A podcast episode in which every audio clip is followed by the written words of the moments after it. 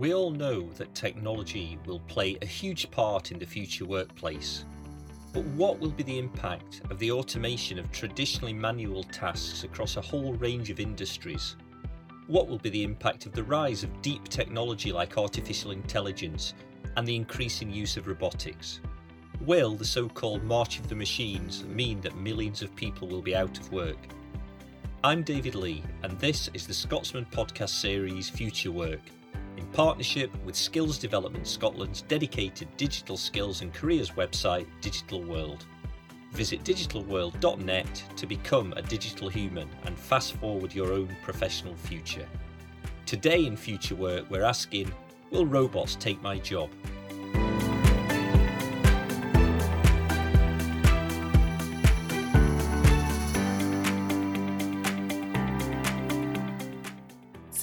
Robotics and automation will basically shape the way we work in the future with enormous potential for um, increased productivity, which would lead to improved quality of life and higher remuneration, hopefully.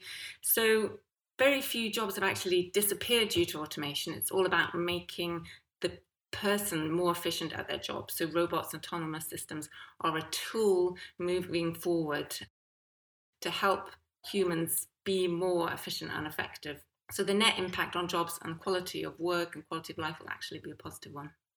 That's Professor Helen Hastie, an expert in the interaction between humans and robots at Heriot Watt University, and one of the lead academics in developing the National Robotarium at the Heriot Watt campus in Edinburgh. Statistics support Professor Hastie's argument that robotics, artificial intelligence, and automation will mean the future workforce does things differently not that millions of people will be made redundant by robots.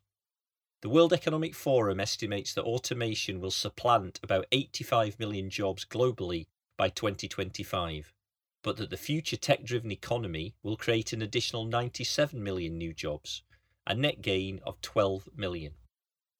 Rob Huggins of tech recruitment company MBN Solutions thinks robots can actually take humans to a new level, with the Internet of Things, or IoT, playing an important role? I think in a in a general sense, I think about human augmented by machine. So I'm talking about things like like voice activation. Um, I think industrial IoT. I think that the the IoT devices that we're getting used to having in the home will become way more prevalent in a workplace environment.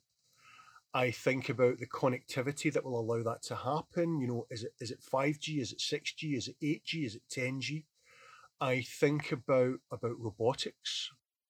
I think about collaboration. I think about this type of thing. I think about uh, time, space, and distance being in some way negated by technology. And I mentioned that that aspect of human augmented rather than replaced. I think the future of work has humans developing superpowers through the use of machine. Yet other reports of the rise of the robot stick in people's heads, like an Oxford economics study saying up to 20 million manufacturing jobs around the world could be replaced by robots by 2030. Gillian Docherty, Chief Executive at Innovation Centre The Data Lab, understands why people are concerned. I think there is an undercurrent of fear. I think it's unfortunately perpetuated by you know media and scare stories. Clearly you know robotics aren't anything new. If you go to any car manufacturing plant you know in the last 10 15 years you know they will be very different from what they were 30 or 40 years ago. The work that happens in those plants has changed so so people do different jobs than they, they did before. And i think that's what we'll see. We'll see augmentation and difference rather than replacement Paul Winstanley is Chief Executive of CENSIS, the innovation centre focused on sensors, imaging, and the Internet of Things.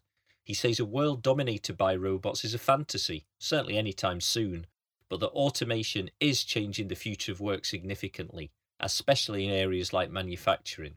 I don't see us sort of becoming sort of dominated by automation, robotics, and living the life of leisure you know, that might be the desire of some, but I think that really is uh, a long way away. You know, one area where automation has actually had quite a significant effect already is actually in manufacturing.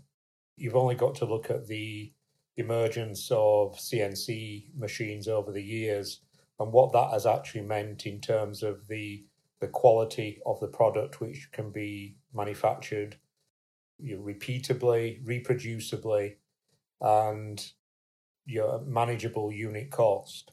What you've actually seen is you've seen some highly skilled jobs uh, disappear as a consequence of that. So prior to my time at CENSIS, I I did some work, for example, with a uh, with a gear manufacturer. They'd you know, they've been around for just over hundred years. Uh, they started with a, you know, a very highly skilled, highly precise, very manual uh, factory manufacturing gears. Uh, where they are today is actually they've moved up the value chain in two steps. So they went from gears to gearboxes to mechatronic systems. And so the, the front end of that process is now very much an, uh, an automated task. The back end of the process is still a very human task. Helen Hastie agrees that robotics will have a big part to play in industries where they can carry out repetitive tasks. So, for a number of years, uh, we've seen robots and automation in our factories. Uh, obvious example is the automotive industry, electronics as well, pharmaceuticals, packaging. And robots are really useful in this uh, situation because they can be programmed to do tasks repetitively without getting tired and typically without making mistakes. And so, this is really at the moment where we're seeing the majority of robotics and automation. So, factories for automotive vehicles um, were one of the first areas that we saw um, automation. And this meant that cars could be made cheaper, faster, um, and then opened up the market more broadly. And so cars could become more widely available. So this was really revolutionary at the time. Well, what we'll see in the near future is the use of artificial intelligence combined with robots that can do more repetitive tasks. So AI can be used to make them more efficient. So exa- examples are companies such as Ocado who are using optimization algorithms to make the tasks that the automation and robotics do more efficient, more effective, so they can basically pack groceries quicker. Professor Hastie says robots are also increasingly important in carrying out dangerous jobs, and that we've seen a greater understanding of this during the coronavirus pandemic. So, robots in hazardous environments um, can really have great use um, so you can imagine that we can send robots off to inspect wind farms in nuclear environments, decommissioning of oil and gas, search and rescues, bomb disposal, all these areas where we really don't want to send humans. And this is where really where robots can help. And they can help because they can make decisions in these rapidly changing environments and be autonomous and reason for themselves. I think we've seen a bit of a shift in perception during the pandemic. People can see and visualize where robots could be useful. So, examples of that are even things like grocery delivery for vulnerable people into their homes, perhaps even delivery into hospitals and around hospitals or disinfecting ambulances. So, these are all places where robots could go and be really useful and keep humans safe. Professor Hastie says the potential for the use of robots in broader healthcare environments is also very exciting. So, robotics for healthcare is a rapidly emerging field. Robots can be used for a variety of applications, um, such as rehabilitation, and we're seeing social robots being used um, for mental health and to support elderly and those vulnerable, those self isolating. So, for example, at Heriot-Watt, we've got a project called Spring, which is all about how robots can interact with the elderly. And in the National Robotarium that's being built currently, we will actually have an assisted living lab where it's basically a flat where we can bring people to come in and in a natural environment introduce them to robots and observe how robots should be interacting with people like the elderly and vulnerable. So, social robots have unique skills. Um, they can understand how the human is feeling, interpret that, and adapt their interaction based on that. So, one example is a robotic tutor that understands perhaps when a student is getting frustrated and change, changes the pedagogical strategy based on that. So, social robots are a bit more aware of the humans and how they're feeling and how they're reacting and can adapt to make the interaction more smooth. So, social robotics is very challenging, but all areas of robotics um, have their challenges. And to get a robot that is highly cognitively functioning as humans are, can do all the sort of tasks and be adaptive as humans are. And we've still got quite a long way to go before we can see that. So, how does Helen Hastie think we can get across the excitement about working in robotics and with robots to those people who might want to try to rise to these challenges? So, in the near future, we'll see robots and AI more in our workplaces and in our homes. So, the next generation um, really need to get excited about robotics and AI. And at the moment, there's lots of tools out there. There's toolkits for robotics where you can take them apart and put them back together again. There's coding games. So, there's lots of um, resources out there to help young people get interested and easily, quickly learn about robotics and AI. And this is going to be really, really important to inspire young people um, going forward. So there's a wide range of different robotics that get people excited. Um, so, for example, the Perseverance um, NASA robot that landed on Mars that did autonomous landing. I mean, that was just phenomenal. So a lot of people are excited about robots and space. Other people are excited about, oh, my granny having a robot and helping her with her groceries. So that goes back to social robots. So there's lots of different areas of robotics that can ping different people. And it's really important to bring in different people from a variety of backgrounds, different age groups, different genders. Just really try and portray to them that robotics and AI is really for everybody. So, where do you start if you see your future working in a team planning to send a robot to Mars? Or even to another planet? Look online and start doing a bit of coding. Go to any in person or online STEM activities. There's lots out there actually. Join any kind of initiatives um, around, even around space and NASA. Check out their website. I know it's very difficult at the moment, uh, but when the National Robotarium opens up next year, early 2022, we're going to have a large outreach program where we're going to be inviting schools um, and people to come in and check out all these different um, robots and interact with them.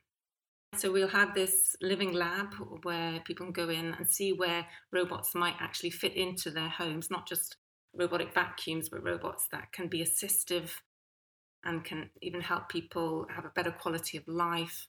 And Professor Hastie explains how academia is working with industry and students to find robotic solutions to society's challenges and to create exciting jobs for the future. So we're working in partnership with industry and users, policymakers to co-create robotic solutions for real problems.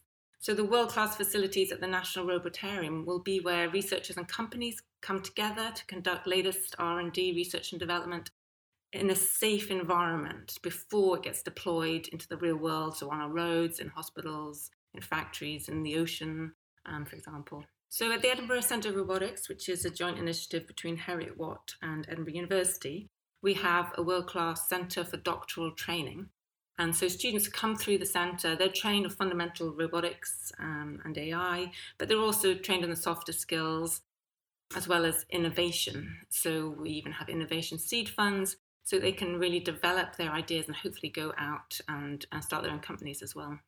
Professor Hastie says making the most of the potential of robots needs them to develop a real bond with human beings, and that this really is challenging.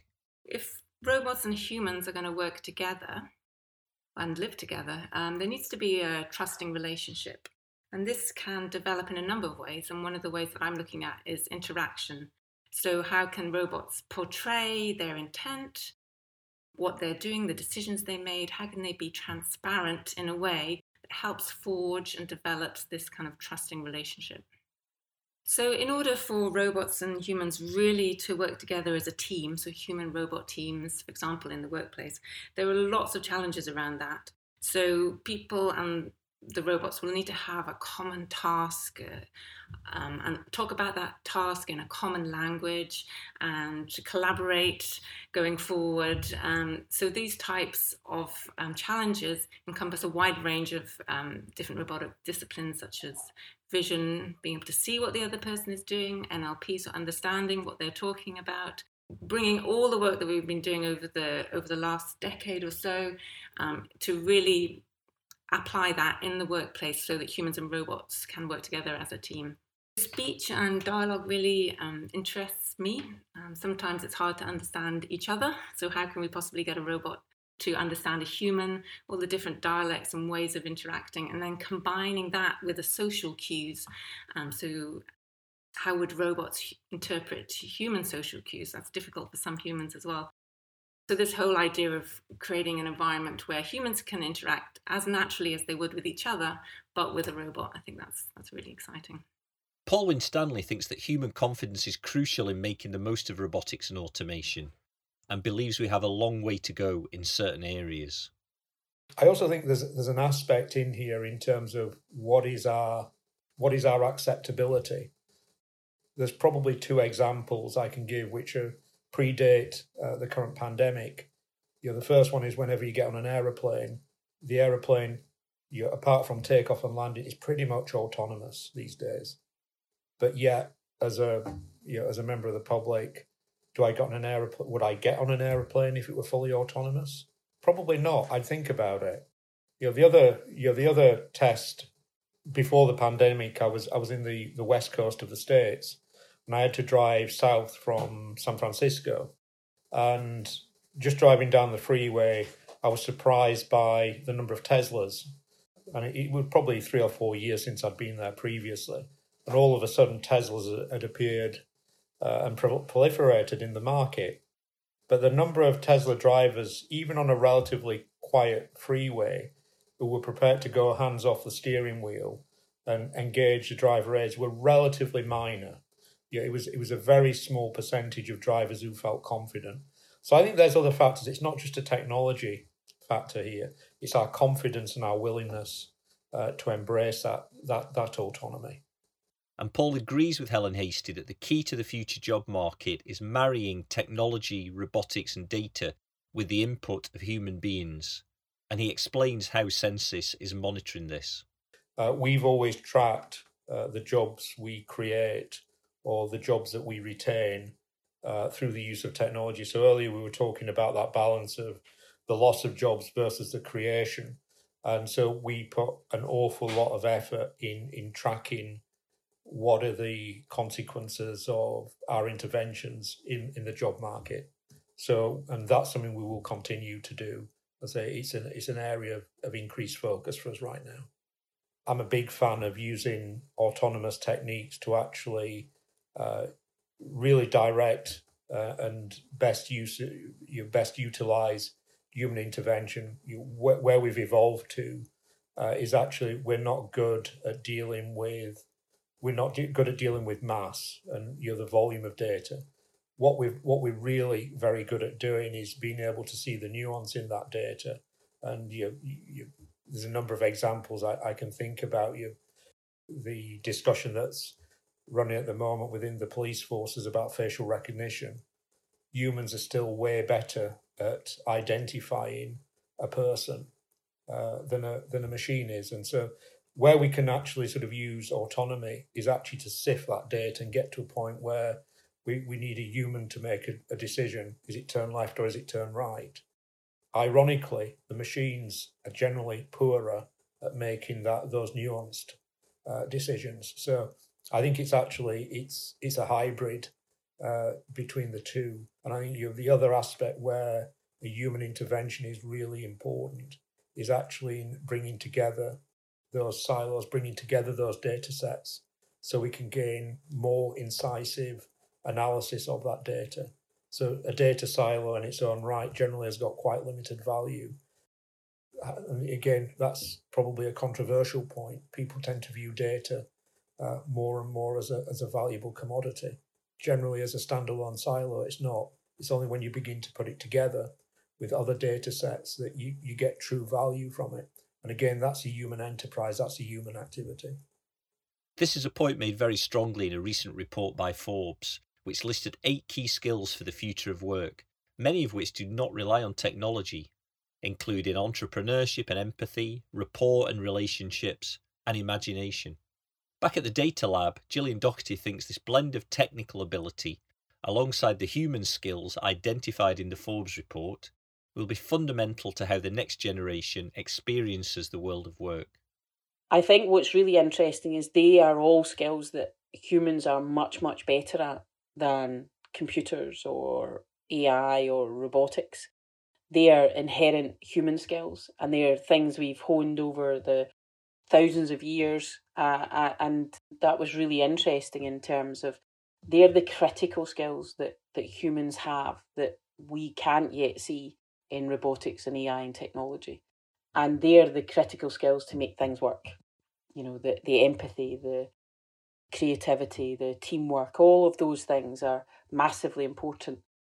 And they're the things, certainly, when I talk to my daughter Charlie, you know, to think about how she develops those things, uh, because that's what will, I guess, drive her future opportunities is, is her strength in those areas, not necessarily how good she can code. Claire Gillespie, who leads on technologies for Skills Development Scotland, thinks the future of work is bright by using robotics appropriately alongside human beings. So I can absolutely see why people are concerned about AI and technology and robots taking over, you know, Scottish jobs. And, and I think something we need to be aware of, and people need to think about the, the impact on their own job and be willing to retrain and be willing to look at the range of career options. But I, I, I think there's a massive opportunity for us to work together. And I go back to those skills of being, those human skills of being, you know, having empathy. And, and actually, I, I think there's a lot of job roles where maybe in the future we'll have robots and AI doing it, but I'm not ready for an AI doctor. I'm not ready for an AI lawyer. There's certain places where I need to see that human interaction.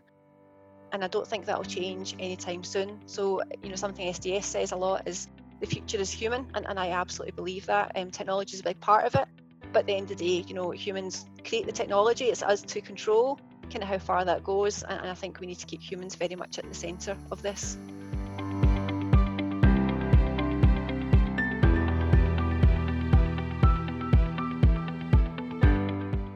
Thanks for listening to the third episode in our six part series Future Work, brought to you by The Scotsman and Skills Development Scotland's dedicated digital skills and careers website Digital World. Remember to visit digitalworld.net to become a digital human and fast forward your own professional future. Future Work is presented by me, David Lee, and produced by Morven McIntyre.